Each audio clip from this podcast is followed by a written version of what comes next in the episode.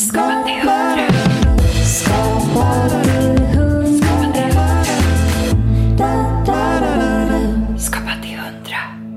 Välkommen till Best of Skapa till 100 del 2. Och idag ska vi prata om kriser, psykbryt och refuseringsbrev. Jag som pratar heter Maja Sönnerbo och det är mig du får hänga med idag. Vi ska prata motgång, för jag tror att alla som eh, skapar på ett eller annat sätt vet att det är inte bara medaljer och framgång och eh, glittrande solnedgångar av lycka, utan det kan tvärtom vara ganska kämpigt. För dig som har följt oss i våra kanaler så eh, har du kanske hängt med i om att vi har pratat mycket om good is the enemy of great som Björn Ståhl sa, vår senaste gäst i podden. Så jag tänkte att det passar bra att vi vänder, nu på perspektivet och pratar om, om eh, dalarna i den kreativa cykeln. För sanningen är ju att det går ju inte alltid bra. Men vi pratar kanske inte om det eh, i samma utsträckning som vi gör om saker som faktiskt går bra. Eh, ingen lägger upp på sin Instagram att nu gick det åt helvete igen. Eller idag blev jag refuserad igen. Och sen finns det också känslan av att det inte går bra. Och den är kanske minst lika allvarlig eller tung att bära som när det faktiskt sker i den verkliga världen eller vad man ska säga. Och den första Gästen vi ska lyssna på är Bo Sundström, sångaren i Bo Kaspers Orkester som gästade oss förra våren. Han pratade mycket om att inte bli för förälskad i sina idéer och också om upplevelsen av att få negativ feedback när man själv har vågat följa sitt hjärta konstnärligt och hur det känns. Och det har jag också sagt är att bli förälskad i en låt, bli för förälskad i en idé. Därför att eller tycker jag då, är, är att man, man jobbar och så får man fram en text och så får man fram en melodi. Och så är man så jävla glad för att man har fått fram det där. Och då är det ungefär som att jag tycker inte om mitt barn. du vet ungefär som det. Så, det här är ju jag, det här är en del av mig och du ska tycka om den här delen av mig. Du vet, så, men vad fan är en låt?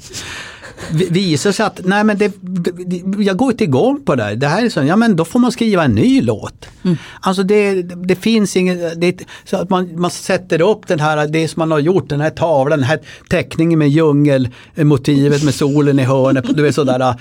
Allting går inte att ramas in och sättas upp på väggen. Man gör skit. Och sen så kanske man sållar ut och så, så, så blir det på något sätt som bra eftersom, eller så arbetar man om det och gör att man sätter in det, kanske en annan melodi eller en annan ett annat annars tänk, du vet sådär. Mm. Lite som jag berättade om det här med Skyll på mig, som först var en liten swingig, durig grej som blev en sorglig låt. Sådär. Mm.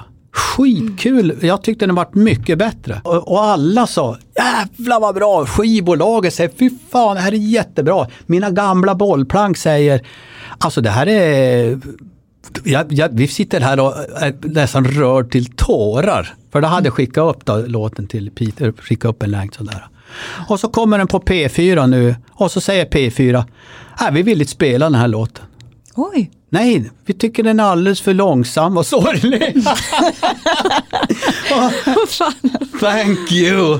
Så att, eh, och, och, jag, jag tror inte aldrig jag har släppt, jag har släppt, en, släppt en singel som inte har blivit spelad. Alltså, att, att, de, är, de är en spelare. Och så kan det vara. Och lite deppigt ska jag säga att det är, eh, för, som fan.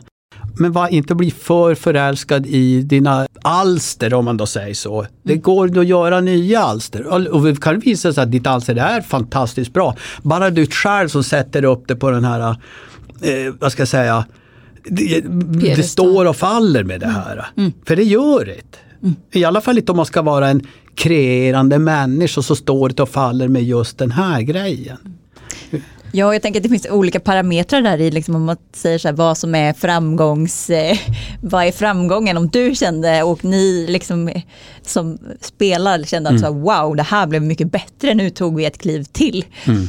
Att då kanske, det är ju också en seger och en framgång Absolut, på något sätt. Absolut, och jag, jag, tycker det är en jättefin låt. Mm. Och eh, jag, nu blir jag istället, nu kommer man vilja bevisa från scen och sådär, men vad fan det här är en bra låt.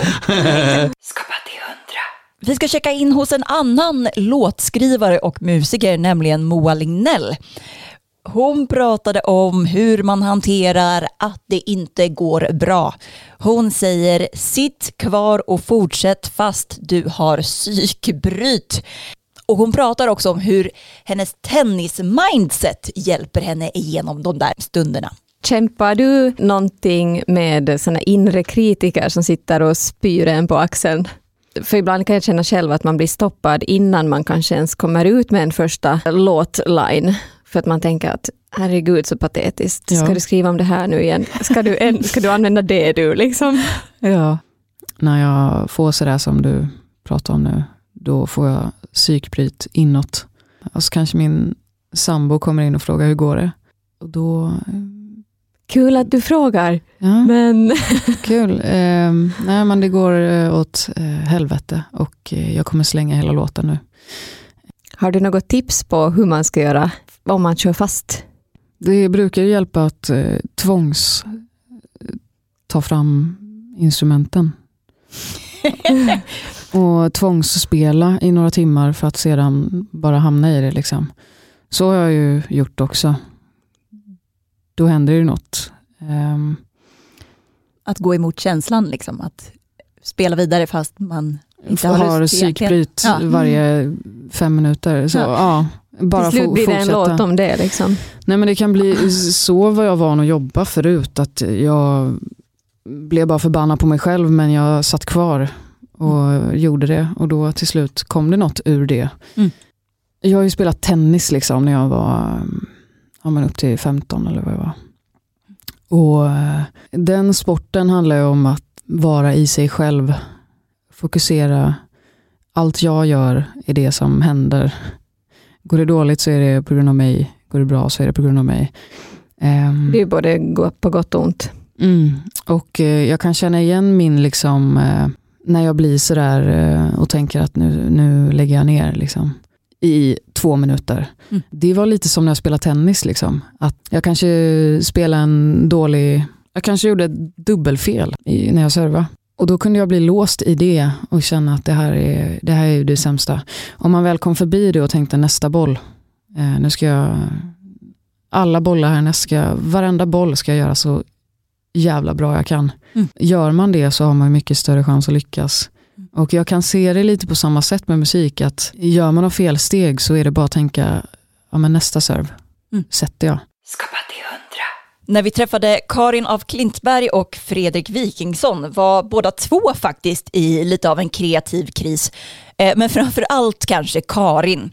Eh, Hon var precis i början av ett projekt som hon inte visste om det skulle bli helt katastrof eller kanske, kanske succé av. Men hon framhöll faktiskt också att det är bra att vara i den där krisen. Om än skitjobbigt. Just nu är jag en eh, väldigt stor kris. Jag ska inte säga att det är ett vrak som sitter här, för det är kanske att ta i. Men eh, jag är i någon slags kreativ berg och dalbana. Jag vet inte om det blir bra eller vedervärdigt. Va, Och är det där liksom, är det pendlingar under samma dag? Liksom? Ja, ja, ja. ja. Eh, Under samma sekund. Ja. Och Håller du på och gör ett nytt tv-program? Är det det som är din kreativa process? Ja. Ja. Och du vet inte vad det ska bli? Nej. Nej. Ja, det är mardröm. Det är mardröm. Fast, och du har ju ett så starkt ämne också. Va, vad handlar det om? Nej, Är det, Det blev det lättare då Det, det det. hemligt. Ja, jag, kan inte prata om det riktigt än. Nej, nej. ja. Förlåt, A och B. Alltså, jag vet vad det är, för det är ju, vi jobbar ju i samma bolag. Men, men det är... eh, Nej, du, det finns förväntningar på dig. Spännande. Mm. Va, och den, men den kommer nästa år då kanske? Eller Något längre fram? Mm. Tror du jag, Karin? Nej, jag skojar. Gud vad hemskt. Alltså, jag sitter också i en kris. Så att jag, jag menar, herregud. Jaså? Nej, men jag, det, alltså, som sagt, vi filmade liksom... Du har hållit på längre med det du håller på med, men vi var ändå ute och filmade i tio dagar. Ja. Någonting som vi nu inte vet vad det kommer att bli alls. Men det är, också, det är väldigt spännande också, Ja. när man är det. Du kan ju också känna det, okej, tänk om jag kan vinkla om det här nu till det blir någonting annat. Men är det kreativitet? Är det liksom så? Är det vågigt hela tiden? Eller är ni, är ni, är ni mer jämna i kreativiteten? Nej, men jag, jag tror att det är bra att det går i vågor, för man får inte bli för liksom självgod. Eh, så att det är bra att hamna också i, i kriser och tycka så här, gud, det jag gör är värdelöst. För när man är i i- värdelös skeendet så höjer man faktiskt sig själv och det man jobbar med. Så att kriser, inte, inte konflikter som vi pratade om tidigare, Nej. men kriser tycker jag är jättebra för skapande. För det höjer. Just det, att man vill skruva det ett varv till liksom. Ja. Skapa till hundra. Med komikern Shanti Rydvall Menon pratade vi om hur hennes kreativitet faktiskt varit en överlevnadsinstinkt som hjälpt henne hantera tuffa tider i livet. Och att själva motgångarna faktiskt hjälpt henne att bli mer kreativ. allting som jag har skämtat om, inte bara med just imitationer och karaktärer sådär, utan allt annat som jag har skämtat om som har varit lite åt allvarliga hållet, ja, men adoption och ADHD liksom, det har ju varit för att ta mig igenom, för att liksom kunna orka gå upp i sängen. Alltså. Så kreativitet är också någon form av att överleva och kunna leva och hitta verktyg och kunna hitta glädjen i saker och ting. Jag gör ju det här för att jag tycker att alltså, livet är jättehårt, livet är jätteorättvist. Det blir inte alltid som man själv vill, men om man får skratta åt det. Vad är det han sjunger, Håkan Hellström, skratta åt det för då kommer vi kanske över det, tänker jag. Alltså då blir det ju liksom, ja men då blir det ju kul igen. Och sen så efter den här äh, jäkla pandemin då, då där hela ens kreativitet bara satts på liksom ända och det var så alltså kaosigt på många olika sätt. Men man var med jobb och sådär. Och en hel, det var som en kollektiv sorg som alla kände i nästan två år. Så känner jag ändå så här, äh, alltså att få vara kreativ, det är ju ett sätt för mig att kunna hantera situationen. Det är också att skämta handlar om för mig om att ta makten och vara kreativ. Det är att ta makten över en situation där jag har känt mig maktlös. Skulle jag säga. Så kreativitet för mig är att ta makten över en situation där jag har känt mig maktlös. Jag har varit med om väldigt så här, olika jobbiga eh, händelser i mitt liv på olika sätt som har påverkat mig jättemycket. Som jag har, ja, men man har varit tvungen att ömsa, ömsa skinn. Det är som att typ föda kaktus. alltså, det gör skitont och det är o, onödigt och man fattar inte varför. Och liksom. Men jag tror nog inte att jag hade varit den jag var idag. Om, och jag hade inte varit så kreativ heller. Använt mig av den energin jättemycket. De negativa energierna har jag varit, jag är en jäkel på att vända energier. Skapa till hundra. Kompositören Thomas Lindahl lyfte en väldigt intressant sak, nämligen att pärmen re- med refuseringsbrev som han fått i yrkeslivet varit mycket mer viktiga än hans framgångar. Kanske inte helt lätt att tänka när man står där med refuseringsbrevet i handen, men väldigt bra att tänka på. Kanske så att man ska sätta upp på en bonad på väggen för att, för att komma ihåg den dagen man står med refuseringsbrevet i handen. Jag har en pärm här inne med refuseringsbrev. Någon dag ska jag publicera det. Är det sant? Vad planerar din karriär? Jag kan, säga, jag, kan, jag kan säga så här. Egentligen är den pärmen mycket viktigare än det man har gjort succé med. För där finns ett par refuseringsbrev som är riktigt bra. Saftiga, roliga, svepande, elaka. Men han hade helt rätt, den där skivbolagskillen. Han hade helt rätt. Bra, du behöver. Det måste man ta. Det måste man ta.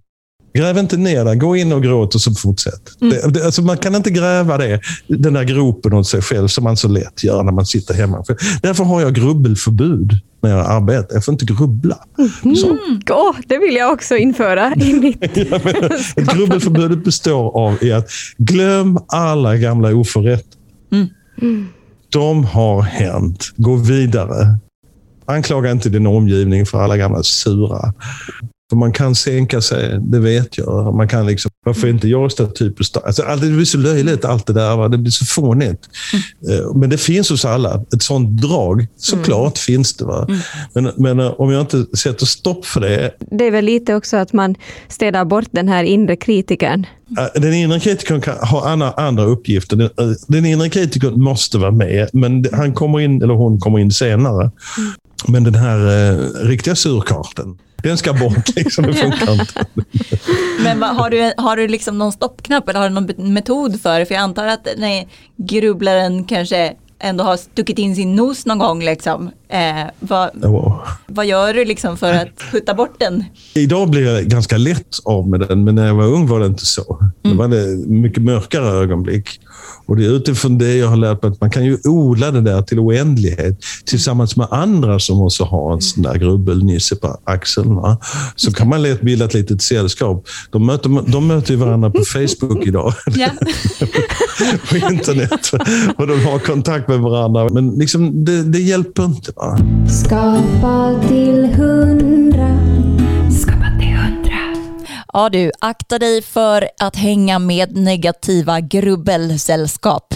Min erfarenhet är att det räcker ju generellt med ens egen negativitet. Man behöver inte mer utifrån. Vår sista gäst och eh, vår sista geni att uttala sig är Liria Ortiz, psykologen, som pratar om att det faktiskt ingår att misslyckas. Hon pratar om att egenskapen som kallas för grit, eh, alltså någon typ av uthållighet, är mycket viktigare än talang. Klok som en bok är hon som alltid. Du skrev ju till oss inför den här intervjun att du tyckte att, att eh, motivation är mycket viktigare än talang. Ja. Och det där kommer inte från mig, det kommer från Grit. Som är en, jag kommer inte ihåg hennes namn nu, Angela någonting. Eh, hon har forskat på det här Ja. Och har sett att egentligen det är uthållighet som är viktigare. Ja. Att man vill och man kämpar på istället för att man har talang. Och såklart hon är väldigt nyanserad. Hon säger om du, har, om du vill bli pianist och du har talang och övar, såklart fantastiskt.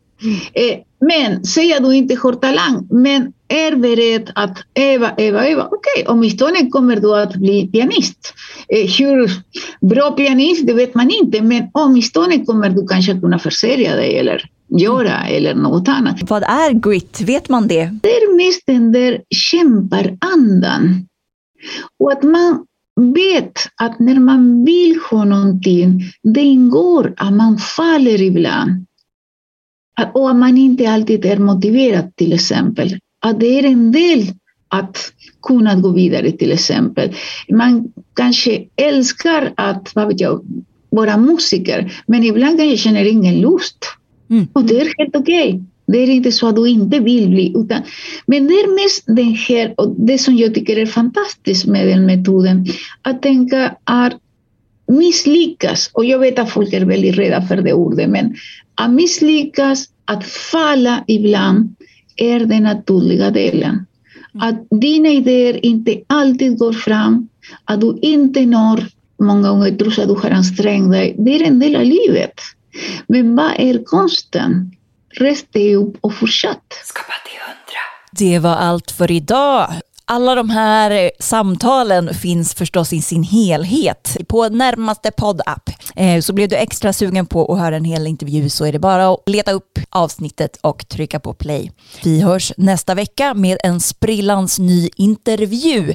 Då kommer manusförfattaren Linn Gottfridsson. Eh, ett otroligt Eh, spännande avsnitt med en sjukt kreativ människa. Lite av en doldis, ehm, så som manusförfattare är i filmbranschen, men en riktig vass eh, kvinna vill jag lova. Missa inte det.